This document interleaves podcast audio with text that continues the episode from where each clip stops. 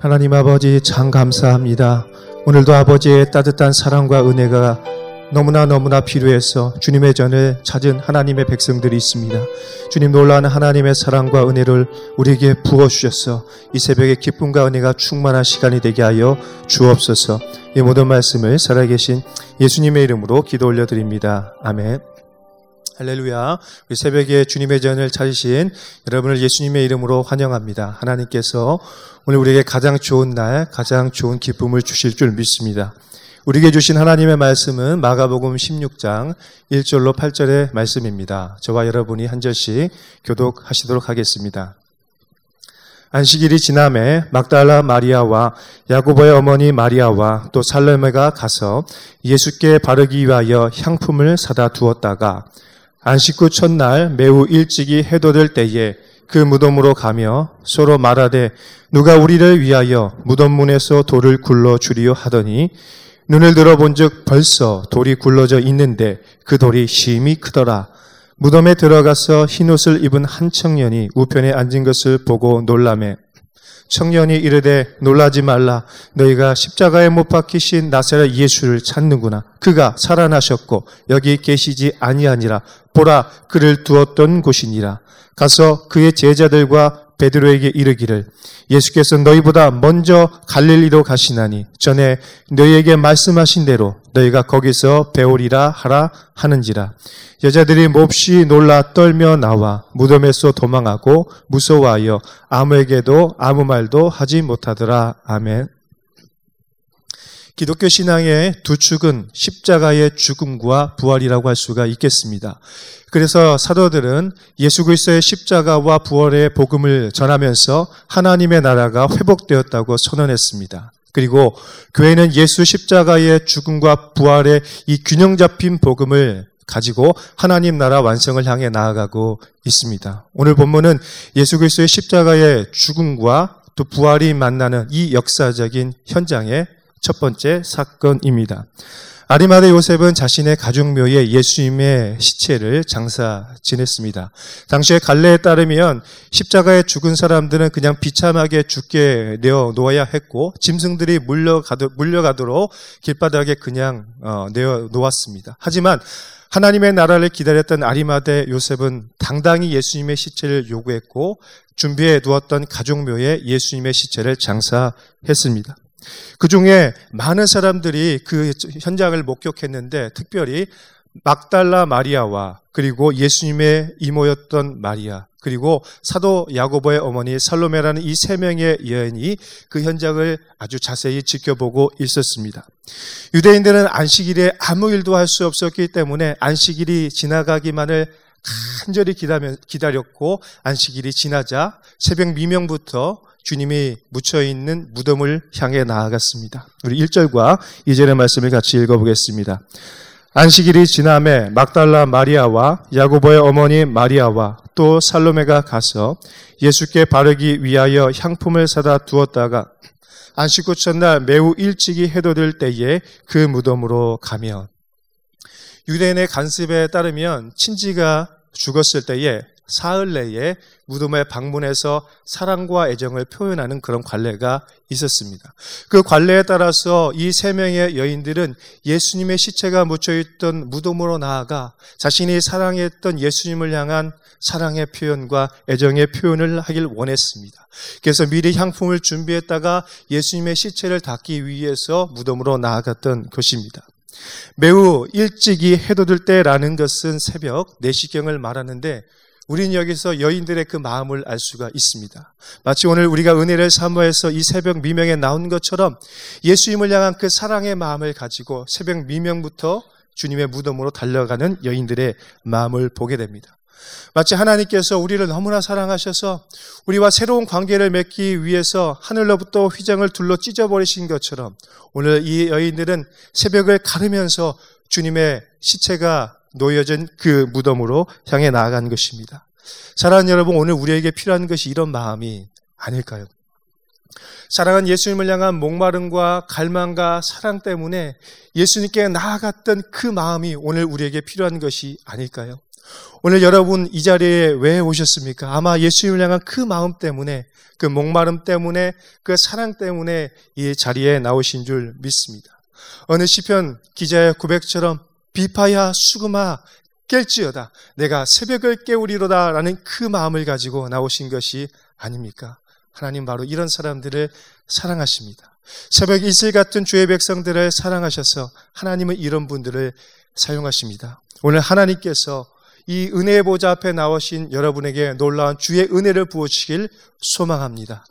여러분을 새벽을 깨우는 여호수와 같은 리더십으로 세워서 이 땅에 주의 복음을 전하는 하나님의 백성으로 세우시길 예수님의 이름으로 축원합니다. 세 명의 새벽을 깨운 세 명의 여인들은 주일 새벽에 주님이 놓여진 그 무덤을 향해 나아갔습니다. 여러분 무덤으로 향하는 그 여인들의 마음이 어땠을까요? 아마도 예수님을 향한 사랑과 슬픔의 마음 그리고 또 무덤을 막고 있는 그 큰 돌을 어떻게 옮길까 하는 염려로 인한 아주 복합적인 마음들이 그 여인들의 마음에 있었을 것입니다.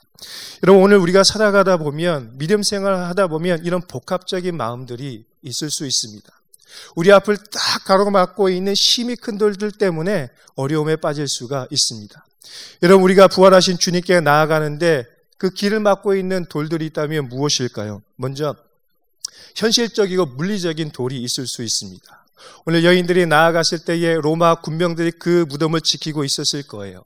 그리고 힘이 큰 돌이 그 무덤을 가로막고 있어서 연약한 세 명의 여인들이 그 돌을 굴러가게 하는 것은 쉽지 않은 일이었을 것입니다. 오늘 우리에게 이런 물리적이고 현실적인 돌들이 있을 수 있습니다. 또 어떤 분들에게는 경제적인 문제가 심히 큰 돌이 되어서 지나친 부유함이나 또 지나친 가난함이 주님께 나아가지 못하게 하는 그런 장벽이 될 수도 있다라는 것이죠. 때로는 마음의 의심과 불신의 마음이 큰 돌이 되어서 주님께 나아가지 못하도록 방해합니다. 이성과 과학의 시대의 부활이라니, 이성과 과학의 시대의 기적이라니, 이런 이야기를 하면서 믿지 못하게 되는 것입니다. 뿐만 아니라 감성과 경험을 중시하는 이 현대의 젊은이들은 느끼지 못하고 경험하지 못한 부활이라는 사실이 마음으로 다가오지 않게 되는 것입니다. 또 어떤 것이 우리에게 커다란 힘이 큰 돌과 같은 장벽이 될까요? 우리 육체와 마음의 질병이 힘이 큰 돌이 될 수가 있습니다. 무기력증, 우울증, 공황장애로 인한 그 마음의 그 자살 충동이 일어나는 그런 연약한 마음들, 그리고 또 시기와 질투와 다툼과 같은 그런 마음의 질병들이 더 나아가서 현대의 의학으로는 해결할 수 없는 육체의 수많은 질병들이 예수님께 나아가는 길을 막는 장벽과 같은 돌이 될 수도 있습니다. 여러분, 이처럼 수많은 사람들이 각자 저마다의 이유로 예수님께 나아가지 못하고 있는 것을 보게 됩니다. 성경의 기적과 부활을 믿지 못하고 주님께 나아가지 못하는 것입니다. 혹시 오늘 여러분 가운데도 예수님의 부활과 성경의 모든 기적들이 창세기 1장 1절부터 요한계시록의 모든 말씀들이 믿어지지 않는 분들이 있을 수 있습니다. 그렇다면 오늘 여러분을 가로막고 있는 그 모든 돌들이 굴러져 가는 은혜가 있길 예수님의 이름으로 축원합니다. 여러분 그런데 오늘 우리가 꼭 기억해야 될 그리고 반드시 굴러가게 해야 될 힘이 큰 돌이 있습니다. 모든 사람의 힘을 다 모아도 움직일 수 없는 돌이 있다는 것을 기억해야 됩니다. 그것이 무엇일까요? 바로 죄와 사망 권세의 돌입니다. 우리의 원수마귀가 갖다 놓은 그 사망이라는 돌이 예수님께 나아가는 길을 막고 있다라는 것입니다. 마치 오늘 예수님이 묻혀 있는 그 무덤을 막고 있는 돌처럼 우리가 주님께 나아가지 못하도록 사망 권세의 돌이 떡하니 우리를 가로막고 있다는 것입니다. 그런데 여러분, 오늘 본문을 보면 아주 놀라운 일이 기록되고 있습니다. 여인들이 걱정했던 현실적인 문제가 다 해결되고 심히 큰 돌이 굴러져 가는 그런 은혜를 우리는 발견하게 됩니다. 우리 3절과 4절의 말씀을 함께 읽어보겠습니다. 서로 말하되 누가 우리를 위하여 무덤 문에서 돌을 굴려 주리요 하더니 눈을 들어본 즉 벌써 돌이 굴러져 있는데 그 돌이 심히 크더라. 아멘. 여인들이 무덤에 도착했을 때에 심히 큰 돌이 이미 굴러져 있었습니다. 무덤으로 가는 길이 활짝 열린 것입니다. 여러분 어떻게 이런 일이 가능했을까요? 사람의 힘으로 이 여인들의 힘으로 할 수 없었던 그 돌이 이미 굴러져 있는 것입니다. 바로 하나님께서 예수님께로 나아가는 생명의 길을 열어주신 거예요. 하나님께서 이 길을 열어주신 것입니다. 사람의 행한 것이 아니라 하나님께서 이 마치 성전의 휘장을 위로부터 아래로 찢어주신 것처럼 우리를 향한 간절한 기대와 목마름과 사랑 때문에 길을 활짝 열어 주신 것입니다. 죄와 사망의 돌이 죄가 된 놀라운 기적과 같은 사건입니다. 우리 에베소 2장 14절을 읽어볼까요? 그는 우리의 화평이시니라 둘로 하나를 만드사 원수된 것 곧 중간에 막힌 담을 자기의 육체로 허시고 사랑하는 여러분 이처럼 하나님이 우리의 모든 막힌 담을 헐어버리셨습니다. 우리 앞을 가로막고 있는 사망의 돌을 굴러가게 만드셨습니다. 우리가 지은 모든 죄를 십자가에서 해결하시고 언제든 부활하신 주님 앞에 나아갈 수 있는 길을 활짝 열어주신 것입니다. 그러므로 이 아침에 우리의 모든 죄를 주님 앞에 고백하길 바랍니다. 그리고 있는 모습 그대로 주님 앞에 나아가 우리의 사랑의 품으로 품어주시는 그 주님의 사랑으로 다시 우리의 삶과 우리의 믿음, 을 회복하는 은혜가 있길 원합니다. 빈 무덤으로, 빈 무덤으로 나아가면 부활의 기쁨과 영광이 우리를 기다리고 있을 줄 믿습니다. 예수님의 무덤을 찾았던 세 여인은 이 기쁨의 이 영광의 부활의 첫 번째 목격자가 되었습니다. 하지만 무덤으로 들어가는 것은 쉽지 않은 일이었을 거예요. 두려움도 있었을 것이고 기대도 있었을 것이고 여러 가지 복합적인 마음이 있었을 것입니다. 하지만 여인들은 두려운 밤, 기대 반이라는 그 마음을 가지고 무덤으로 들어갔어요. 그런데 그곳에 아주 놀라운 일들이 일어나고 있었습니다. 그곳에는 사랑하는 주님의 시체는 없고 정체를 알 수 없는 한 청년이 앉아 있었습니다. 5절과 6절의 말씀입니다. 무덤에 들어가서 흰옷을 입은 한 청년이 우편에 앉은 것을 보고 놀라매 청년이 이르되 놀라지 말라. 너희가 십자가에 못 박히신 나사렛 예수를 찾는구나. 그가 살아나셨고 여기 계시지 아니하니라. 보라 그를 두었던 곳이니라. 여기서 나오는 청년은 다른 복음서에 따르면 주의 천사를 말하는데 그는 하나님이 보내주신 돕는 손길이었습니다. 여인의 힘으로는 옮길 수 없는 그 돌을 옮겨주시기 위해서 하나님께서 주의 천사를 보내주신 것이죠. 여러분, 오늘 우리가 살아가다 보면 이렇게 하나님이 돕는 손길을 보내주십니다. 때로는 주의 천사를 보내시고, 때로는 사람을 보내시고, 때로는 물질을 보내주셔서 우리를 도와주신다라는 것입니다. 돕는 사람들과 이러한 주의 천사들을 통해서 하나님의 기적을 이루어 주시는 것입니다.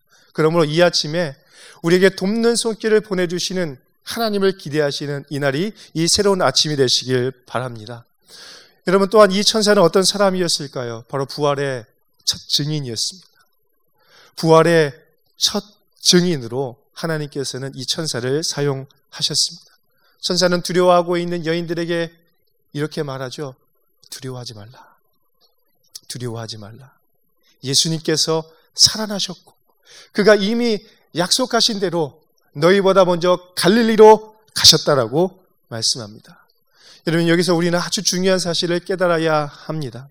예수님이 십자가에 못 박히셨을 때에 교회도 함께 십자가에 못 박혔고 예수님이 부활하셨을 때에 교회도 함께 죽음에서 일어났다라는 것입니다. 마치 우리가 첫 열매를 보면 그 다음에 풍성하게 맺힐 그 열매와 추수를 기대하게 되는 것처럼 이 부활의 열매이신 예수를 바라보면서 우리는 장차 우리에게 주어질 그 부활의 기쁨과 영광을 확신하게 되는 것입니다. 고린도전서 15장 20절의 말씀입니다. 그러나 이제 그리스도께서 죽은 자 가운데서 다시 살아나사 잠자는 자들의 첫 열매가 되셨도다. 그리스도께서 잠자는 자들의 첫 열매가 되셨도다. 사랑하는 여러분, 예수 그리스도는 어떤 분이십니까? 바로 잠자는 자들의 첫 열매가 되신 분입니다. 부활의 첫 열매가 되신 그런 분이에요. 만약 나사렛 예수께서 부활하셨다면 우리 역시 반드시 부활의 영광과 그 기쁨을 맞이하게 될 줄 믿습니다. 하나님이 성령으로 그의 성령으로 우리의 부활을 확증해 주신 것을 믿으시기 바랍니다. 하지만 오늘날 많은 사람들이 이 부활의 기적을 믿지 못합니다. 그래서 어떤 사람은 이렇게 이야기합니다. 예수님이 죽으신 것이 아니라 잠시 기절했다가 다시 깨어나셨다라고 이야기합니다. 또 어떤 사람들은 이렇게 이야기합니다. 제자들이 예수님의 시체를 도둑질했다가 예수님이 부활하셨다고 거짓말을 했다라고 이야기합니다. 여러분, 그러나 그렇지 않습니다. 여러분, 예수의 부활에는 아주 풍성하고 놀라운 의미가 있습니다. 그것이 무엇인가요? 예수 그리스도의 부활은 역사적인 사실이라는 것입니다. 한번 따라해 볼까요? 예수 그리스도의 부활은 역사적인 사실입니다. 여러분 빈무덤이 증언하는 것처럼 예수 그리스도의 부활은 기절하는 것이 아니라 도둑질하는 것이 아니라 역사적인 사실입니다. 부활하신 주님은 500의 형제에게 일시에 나타나셨고 하나님 나라의 복음을 전하셨습니다. 여러분, 예수의 제자들의 생명 바쳐 살아간 이유가 자신의 모든 인생을 올인한 이유가 어디에 있습니까? 오늘 우리가 이 자리에 있고 오늘 우리가 믿음으로 살아가는 이유가 어디에 있습니까? 부활하신 주님을 만났기 때문입니다. 십자가에 달리셨을 뿐만 아니라 부활하신 그 주님을 만났기 때문인 것입니다. 오늘 예수 그리스도의 십자가의 죽음과 부활은 분명한 역사적 사실이라는 것을 믿으시기 바랍니다. 예수님의 부활은 무엇입니까? 바로 죄와 사망 권세에 대한 승리의 선포였습니다. 죄와 사망의 권세에 대해 승리를 선포하시고 십자가에 달려 죽어야 되는 죄인이 아니라 하나님의 아들이시라는 것을 선언하는 사건입니다. 그래서 우리는 예수의 부활을 통해서 새로운 피조물이 되었습니다. 예수의 부활 때문에 우리가 새로운 피조물이 된 거예요. 예수의 부활 때문에 우리는 영광스러운 하나님의 자녀가 되었고 예수의 부활 때문에 우리는 의로운 존재가 되었을 뿐만 아니라 그 예수의 부활 때문에 영원한 생명과 영원한 소망을 갖게 되었다라는 것입니다. 그러므로 예수 그리스도의 부활은 오늘을 살아가는 기적이고 예수 그리스도의 부활은 오늘 우리가 살아갈 수 있는 힘과 기적과 능력과 지혜인 줄 믿습니다. 예수를 부활하게 하신 하나님의 영이 오늘 메마른 뼈들과 같은 저와 여러분에게 생기를 부어 주실 것입니다. 오늘 우리에게 해야 될 말을 주시고, 우리에게 능력을 주시고, 우리에게 지혜를 주시고, 은혜를 주셨어. 어떠한 상황 속에서도 흔들리지 않고 순종하며 나아가는 믿음과 용기와 은혜를 주실 줄 믿습니다. 사랑하는 여러분, 저와 여러분은 이 부활의 증인이 되어야 합니다. 그래서 주의 천사들은 오늘 우리에게 이렇게 말씀합니다. 7절과 8절의 말씀입니다. 가서 그의 제자들과 베드로에게 이르기를 예수께서 너희보다 먼저 갈릴리로 가시나니 전에 너희에게 말씀하신 대로 너희가 거기서 배우리라 하라 하는지라 여자들이 몹시 놀라 떨며 나와 무덤에서 도망하고 무서워하여 아무에게 아무 말도 하지 못하더라 아멘. 주의 천사는 두려워하고 있는 세 명의 여인들에게 사명을 주었습니다. 가서 제자들과 베드로에게 이 사실을 알리라고 말씀했습니다. 부활의 증인이 되라고 촉구하는 것이죠. 여러분, 하지만 이 여인들은 그 부활의 현장을 눈으로 목격하고 귀로 들었음에도 불구하고 믿기가 어려웠습니다. 사실 예수의 부활이라는 이 사실은 진짜 눈으로 보아도 귀로 들어도 믿기 어려운 기적과 같은 일인 것입니다. 그래서 그 여인들은 그것을 도망쳐서 아무에게도 아무 말도 할 수 없었던 것입니다. 사랑하는 여러분, 때로는 우리에게 이런 불신과 연약한 믿음이 있을 때가 있지 않습니까? 그리고 아무리 주의 복음을 전해도 예수 그리스도의 십자가를 받아들이지 못하고 부활의 기적을 믿지 못하는 사람들이 있지 않습니까? 때로는 밑빠진 독에 물을 붓는 것 같은 헌신과 전도가 있을 수 있습니다. 그럴 때 우리에게 필요한 것이 무엇일까요? 바로 부활의 능력을 믿고 부활의 복음을 확신하는 것입니다. 고린도전서 15장 58절입니다. 그러므로 내 사랑하는 형제들아 견실하며 흔들리지 말고 항상 주의 일에 더욱 힘쓰는 자들이 되라. 이는 너희 수고가 주 안에서 헛되지 않은 줄을 알미니라. 사랑하는 여러분, 우리의 수고가 헛되지 않을 것입니다. 왜냐하면 부활의 복음과 부활의 능력은 어떠한 상황 속에서도 변하지 않을 것이기 때문입니다. 우리를 견고하게 하여 흔들리지 않게 하고 항상 주의 일을 힘쓰게 하는 새 힘을 주실 것이기 때문입니다. 여러분, 우리가 어디에서 이 사실을 발견할 수가 있을까요? 저는 장례 현장에서 이 사실을 많이 목격합니다. 믿음으로 천국의 확신을 가진 자들과 그렇지 못한 자들의 죽음에는 분명한 차이가 있습니다. 확연하게 다른 차이가 있습니다. 지난주는, 지난주에 저는 한 분에게 병상 세례를 드리고 왔습니다. 잠시 의식이 돌아오셨을 때에 가족들의 요청에 의해서 나아가 복음을 전했습니다. 그런데요, 너무나 신기했어요. 음식이 없던 그분이 잠시 의식을 가지시고 신을 뜨시면서 저와 눈을 마주쳤습니다. 그리고 예수님의 복음을 전하고 예수님이 손을 그 손을 붙잡아 주실 것이라고 말씀했는데 아멘, 아멘. 힘겨운 그 육신을 가지고 아멘, 아멘 하는 그 음성을 들으면서 마음에 참 감사와 기쁨과 신기함이 있었습니다. 마지막 순간에 주의 복음을 듣고 아멘, 아멘 외치는 그 고인과 사랑하는 그 고인이 주의 복음을 듣고 세례를 받고 천국의 소망과 확신으로 저 천국으로 나아가길 원하는 그 유가족들의 믿음과 마음이 고스란히 느껴진 것입니다. 아마도 고인과 유족들은 그 부활의 소망과 기쁨으로 다시 넉넉히 일어나게 될 줄 믿습니다. 사랑하는 여러분, 오늘 우리에게는 이 부활의 영광과 기쁨의 복음이 주어졌습니다. 부활하신 예수님이 그의 영을 우리에게 충만히 부어주셔서 오늘 우리가 부활의 능력을 살게 하십니다. 그리고 더 나아가 부활의 증인이 되도록 우리를 사용해 주십니다. 그렇다면 어떻게 살아가야 할까요? 오늘 새벽, 이 새벽에 부활의 복음을 확신하고 우리에게 부활의 기쁨과 소망과 능력을 주시는 그 주님을 함께 찬양하길 원합니다. 힘들고 어려운 순간, 그리고 우리의 길을 막고 있는 힘이 큰 돌이 있을지라도 반드시 그 돌을 굴러가게 하시고 반드시 우리에게 새 생명과 능력을 주시는 그 부활의 주님을 함께 찬양하길 원합니다.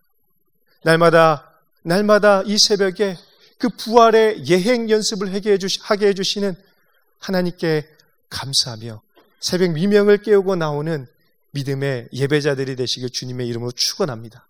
그리고 더 나아가서 영광스럽고 놀라운 주의 복음을 전하는 주의 증인이 되길 바랍니다. 어떻게 해요?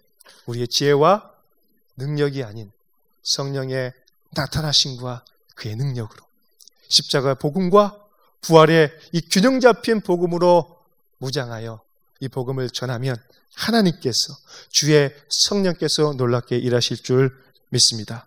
사랑하는 여러분, 나사렛 예수 그리스도는 십자가에 달리셨고 부활하셨습니다. 이 부활의 복음을 분명히 붙잡고 나아가는 하늘이 되시길 예수님의 이름으로 축원합니다. 함께 기도하겠습니다. 하나님 아버지 참 감사합니다. 오늘날 수많은 사람들이 예수의 십자가를 부인하고 예수의 부활을 믿지 못합니다. 그러나 예수님의 십자가의 죽음과 부활은 분명한 역사적 사실이요. 죄와 사망에 대한 승리의 선포이며 하나님의 아들이심을 증거한 사건인 줄 믿습니다. 주님, 이 믿음이 우리의 삶을 이끌어가게 하여 주옵소서. 이 소망과 확신으로 흔들리지 않는 믿음의 삶을 살아가게 하여 주옵소서. 이 모든 말씀을 예수님의 이름으로 기도 올려드립니다. 아멘.